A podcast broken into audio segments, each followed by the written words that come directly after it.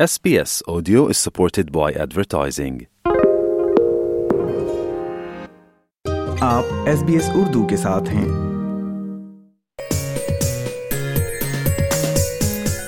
Australia میں smart traffic system کی آزمائش آخری مراحل میں ہے. کیا اب سڑکیں حادثات سے محفوظ رہ سکیں گی؟ آئیے سنتے ہیں اس فیچر میں. آسٹریلیا بھر میں سڑکوں پر حفاظتی انتظامات بہتر بنانے کے لیے جلد ہی نئی اسمارٹ ٹیکنالوجی کا نفاذ کیا جا سکتا ہے. جدید ٹیکنالوجی سے کام کرنے والا نیا نظام گاڑیوں کے ڈرائیوروں کے ساتھ ساتھ سڑکوں اور شاہراہوں پر پیدل چلنے والوں اور سائیکل سواروں کو فوری پیغامات پہنچائے گا. یہ خبر ایسے وقت سامنے آئی ہے جب آسٹریلیا میں ٹریفک حادثات میں سالانہ 1000 اموات ریکارڈ ہوئی ہیں. پیٹر فریزرز نے 2012 میں اپنی بیٹی کو کھو دیا جب 23 سالہ سارا فریزرز اس وقت ہلاک ہو گئیں جب ایک ٹرک ان کی سڑک کے کنارے خراب ہو جانے والی کھڑی گاڑی سے ٹکراتا ہوا گزر گیا. آسٹریلیا میں ہر سال سڑک حادثات میں تقریباً 1000 اموات ہوتی ہیں. سن 2021 میں ٹریفک حادثات میں ہلاکتوں کی تعداد 1123 تھی جو 2020 کے مقابلے میں تقریباً 3% زیادہ تھی. اب نئی اسمارٹ ٹیکنالوجی پورے ملک میں سڑکوں پر حادثات سے بچانے کے عزم کے ساتھ متعارف کروائی جا رہی ہے. مسٹر فریزرز نے 2013 میں اپنے بیٹی کے نام پر سارا گروپ روڈ سیفٹی تنظیم قائم کی. ان کا کہنا ہے کہ جب سڑک پر ہونے والی اموات کو روکنے کی بات آتی ہے تو وہ ہر نئے حفاظتی اقدام کا خیر مقدم کرتے ہیں. Anything that reduces those numbers is fantastic. So I'm an advocate for it. And if we go back into 2012 when my own beautiful daughter Sarah Fraser was killed, had we had the ability for infrastructure to communicate with vehicles, then that distracted truck driver would have been given an alert that would have potentially saved my daughter's life. اس نئی technology کو جسے cooperative intelligent transport systems کا نام دیا جا رہا ہے ایسی ٹیکنالوجیز میں شامل ہے جو بالآخر ڈرائیوروں اور سڑک پر پیدل چلنے والوں یا سائیکل سواروں کو فوری معلومات فراہم کر کے سڑک حادثات کو روکنے کے لیے کام کرتی ہے. Ian Christensen I move Australia کے مینیجنگ ڈائریکٹر ہیں. آئی موو ایک ایسی تنظیم ہے جو اس نئی ٹیکنالوجی کے آزمائشی پروگرام پر بنیادی کام کر رہی ہے. مسٹر آئن بتاتے ہیں کہ یہ نظام کیسے کام کرتا ہے. So the overall idea behind cooperative ITS or cooperative intelligent transport systems is to improve the information flow to drivers and road decision makers. And that means decision making in real time. So in the first instance, and the simplest deployment of CITS would be to make hazard information available to drivers. Mr. Ayn بتاتے ہیں کہ اس system میں گاڑیوں کے signals اور معلومات حاصل کرنے کی صلاحیت بھی ہے جس سے ڈرائیوروں کو ان خطرات سے آگاہ کیا جا سکتا ہے جو بصورت دیگر انہیں نظر نہیں آتے.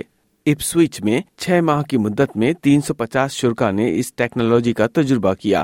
اس ہفتے وفاقی محکمہ ٹرانسپورٹ کو ایک مشاورتی دستاویز دی گئی ہے جس میں عوام، گاڑیاں بنانے والی کمپنیاں اور آٹوموٹیو انڈسٹری سے تعلق رکھنے والے دیگر گروپس کی جانب سے سفارشات شامل ہیں. جس اسمارٹ ٹیکنالوجی کا تجربہ کیا جا رہا ہے اس میں گاڑیوں اور ٹریفک لائٹس کے درمیان فون سے پیغام رسانی کا نظام بھی شامل ہے. مسٹر کرسٹنسن کا کہنا ہے کہ یہ آزمائشی ٹیکنالوجی ہی تھی جو ڈرائیوروں کو آنے والے خطرات کے بارے میں کلاؤڈ سے وصول ہونے والی معلومات سے بھی آگاہ کرتی ہے. پروجیکٹ میں شریک اینڈریو موریسن نے محسوس کیا کہ اس آلے نے انہیں خطرات کے لیے بہتر طور پر تیار رہنے میں مدد دی. I was more aware of them when the alerts popped up. The most useful thing I found was knowing what the speed limit was in the area where you're driving. Because with all the different speed limit changes around school areas and just in urban areas, it's helpful to know what the limits are so it's easier to comply with it. ایک اور شریک نے Queensland university of technology کے centre for accident research and road safety کو اطلاع دی کہ red light warning کی الرٹ ٹون نے انہیں اس وقت سرخ بتی پر کراس کرنے سے رکنے میں مدد دی جب وہ کام کی شفٹ کے بعد تھکے ہوئے واپس آ رہے تھے.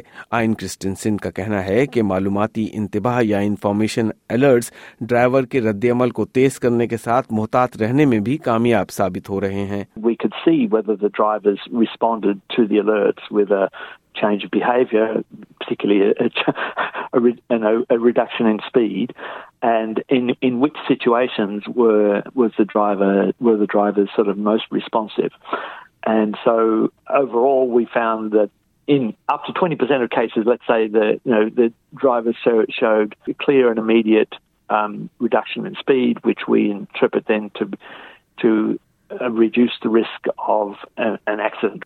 تاہم مسٹر فریزرز کا کہنا ہے کہ یہ ضروری ہے کہ سماجی اور ذاتی ذمہ داری اور چوکنا رہنے کے فطری عمل کو ٹیکنالوجی کا متبادل نہ سمجھا جائے. انہوں نے بتایا کہ ٹریفک پولیس افسر کی غیر موجودگی اور point to point camera system کی عدم دستیابی سے لوگوں کا ٹریفک قوانین پر عمل کرنے کا امکان کم ہوتا ہے.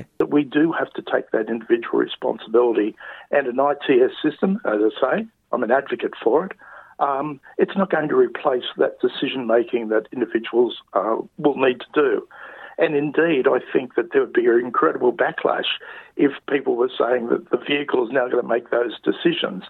People will still want to be in control. So this whole concept of how we need to change behaviour needs to be part and parcel of this discussion of the intelligent transport systems. وفاق کے محکمہ مواصلات اور infrastructure نے traffic حادثات میں کمی لانے کے لیے سرکاری اداروں اور صنعتوں کے تعاون کے ساتھ اس اسمارٹ ٹیکنالوجی کے نفاذ کا مسودہ ترتیب دیا ہے. Doctor Miranda Blogg Queensland department of transport کی سیفر روڈز انفراسٹرکچر کی ایگزیکٹو ڈائریکٹر ہیں اور انہوں نے ایپسوئچ میں ٹیکنالوجی کی آزمائش اور ٹیسٹنگ میں مدد کی ہے. وہ کہتی ہیں کہ مواصلات کے لیے مختلف گاڑیوں کے صنعتی معیارات پر متفق ہونے کے ساتھ ساتھ پیغامات کی ترسیل کی حفاظت کو یقینی بنانے کے لیے قومی سطح پر بہت زیادہ ہم آہنگی کی ضرورت ہے. We're hoping that if we can do some more large-scale cross-border pilots, there may be a chance to move us closer as government. But industry ultimately also needs to make some decisions about what product they want to enter into market in Australia, and that's very heavily dependent on, one, agreeing on standards, and two, having the systems in place, like those security systems that they can use. And they have confidence that that's where Australian governments are going. Doctor Blogg کے مطابق اس technology کے مؤثر اور محفوظ model کے نفاذ میں 2 سے 4 سال تک لگ سکتے ہیں. مسٹر کرسٹنسن کا کہنا ہے کہ جب روڈ سیفٹی کی بات آتی ہے تو دولت مشترکہ حکومت کو ایک اہم قائدانہ کردار ادا کرنا ہوتا ہے. I would say the role of the Commonwealth government is to encourage to build consensus amongst the jurisdictions and encourage jurisdictions to all come on board with a nationally consistent approach to information, hazard messaging to drivers and vehicles. اور دوسری طرف mister Fraser's Australia کی سڑکوں پر سفر کرنے والوں کو یہ پیغام دیتے ہیں. We forget that we're actually in a vehicle, which is a vehicle which can kill and maim, and we've got to look after those on the road ahead so that everyone's loved one gets home safe, and that's the key. So we've got to turn that on its head from we're only protecting the driver to we're protecting those in the vehicle and everyone that vehicle may come across. These are all vulnerable people, so we've got to actively look after them. وہ چاہتے ہیں کہ Australians yellow ribbon کے پیچھے کی کہانی اور اس کا پس منظر جانیں, جس کے لیے مئی میں ملک بھر میں نیشنل روڈ سیفٹی ویک کے دوران سڑکوں پر جان بچانے کے بارے میں آگاہی پھیلائی جا رہی ہے. When Sarah was killed, I tied a yellow ribbon onto our car aerial because that was her favorite color. Nothing to do with road safety. But what happened was our community here in the Blue Mountains started to do the same thing, and that then spread across the nation. And it's now the national road safety symbol. So when you see things on the backs of vehicles, you'll see Drive Silent Survive and reflective ribbons and stickers and that. They're moving billboards for road safety now. But that started because it was just my beautiful daughter's favourite colour. So we're incredibly proud of that. SBS News کی کیٹریونا اس طرح کے feature کو ریحان الوی نے SBS Urdu کے لیے پیش کیا.